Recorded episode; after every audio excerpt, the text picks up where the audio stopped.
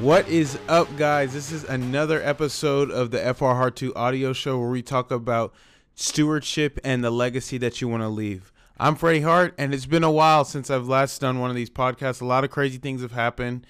We had COVID, I got married, um, business has been growing, and a lot of things have been happening in my life. But I heard something today that really motivated me to start this back up, and it's that an inheritance is something that you leave for somebody.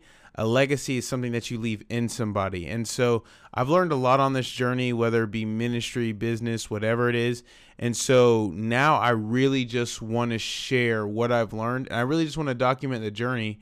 That way, somebody else in the future can learn from my journey. So today, I'm going to talk about the three scriptures that really changed my mindset over the last year. And so the first one is right here on my um, wall. If you ever come to my house and see it, but it says, "Do you not know that all run the race? That that in a race, all runners run the race, but only one gets the prize.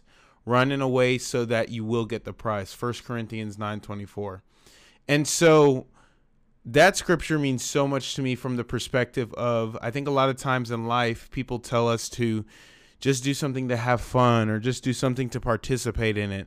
And while that's all fine and dandy for some people, that scripture tells me right then and there that I need to do stuff to be the best every single time. Now, I'm not saying that you need to sacrifice or that you need to do something, sacrifice in a bad way, or that you need to um, pull the wool over people's eyes in order to try to get what you want. But I do believe that being a believer in Jesus Christ, and this has helped me in business, this has helped me in ministry, this has helped me being a husband, this has helped me being a brother, a son, and many other things.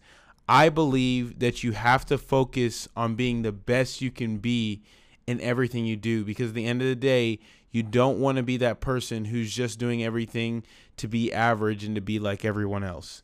The next scripture, and I got it here on my computer, is Romans 12, 1 and 2. And it says, I appeal to you, therefore, brothers, by the mercy of God, to present your bodies as a living sacrifice, holy and acceptable to God, which is your spiritual worship.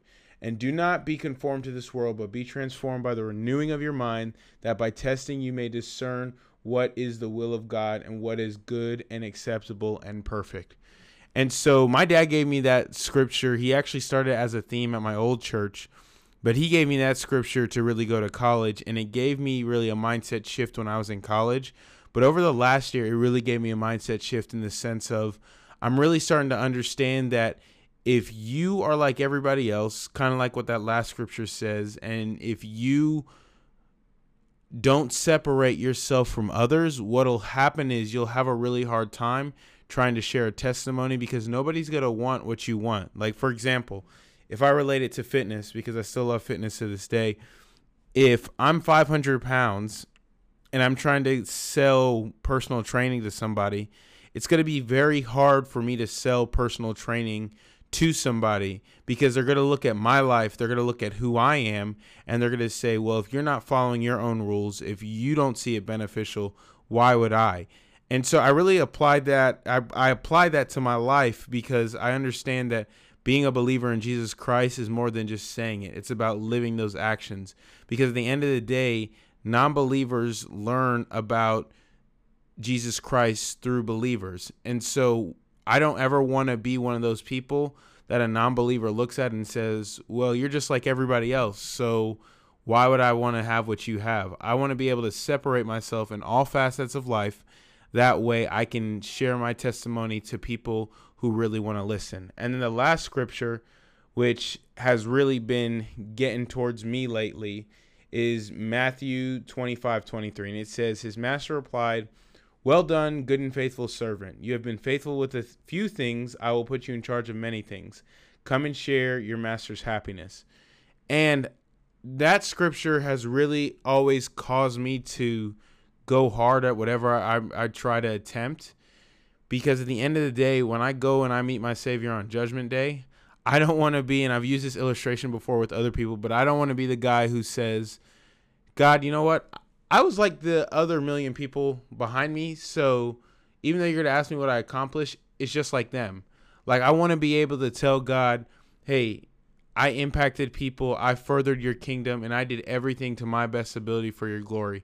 And so those are the three scriptures that have really helped me in 2020. Again, I think that if anybody really, in my opinion, wants to really change their mindset on how they do anything, those are the three scriptures that I really think you just read and learn the the scriptures before it and the verses before and after it because it helped me a lot. It helped me understand that life is short. It helped me understand that I'm on this uh, earth for a purpose and that uh, God has given me a purpose. And so if I try to go every day just waiting for the day to end, then I'm really, really, really not utilizing the purpose that God has placed in my heart. And I hope that those three scriptures can really impact your life as well. Have a great day and God bless.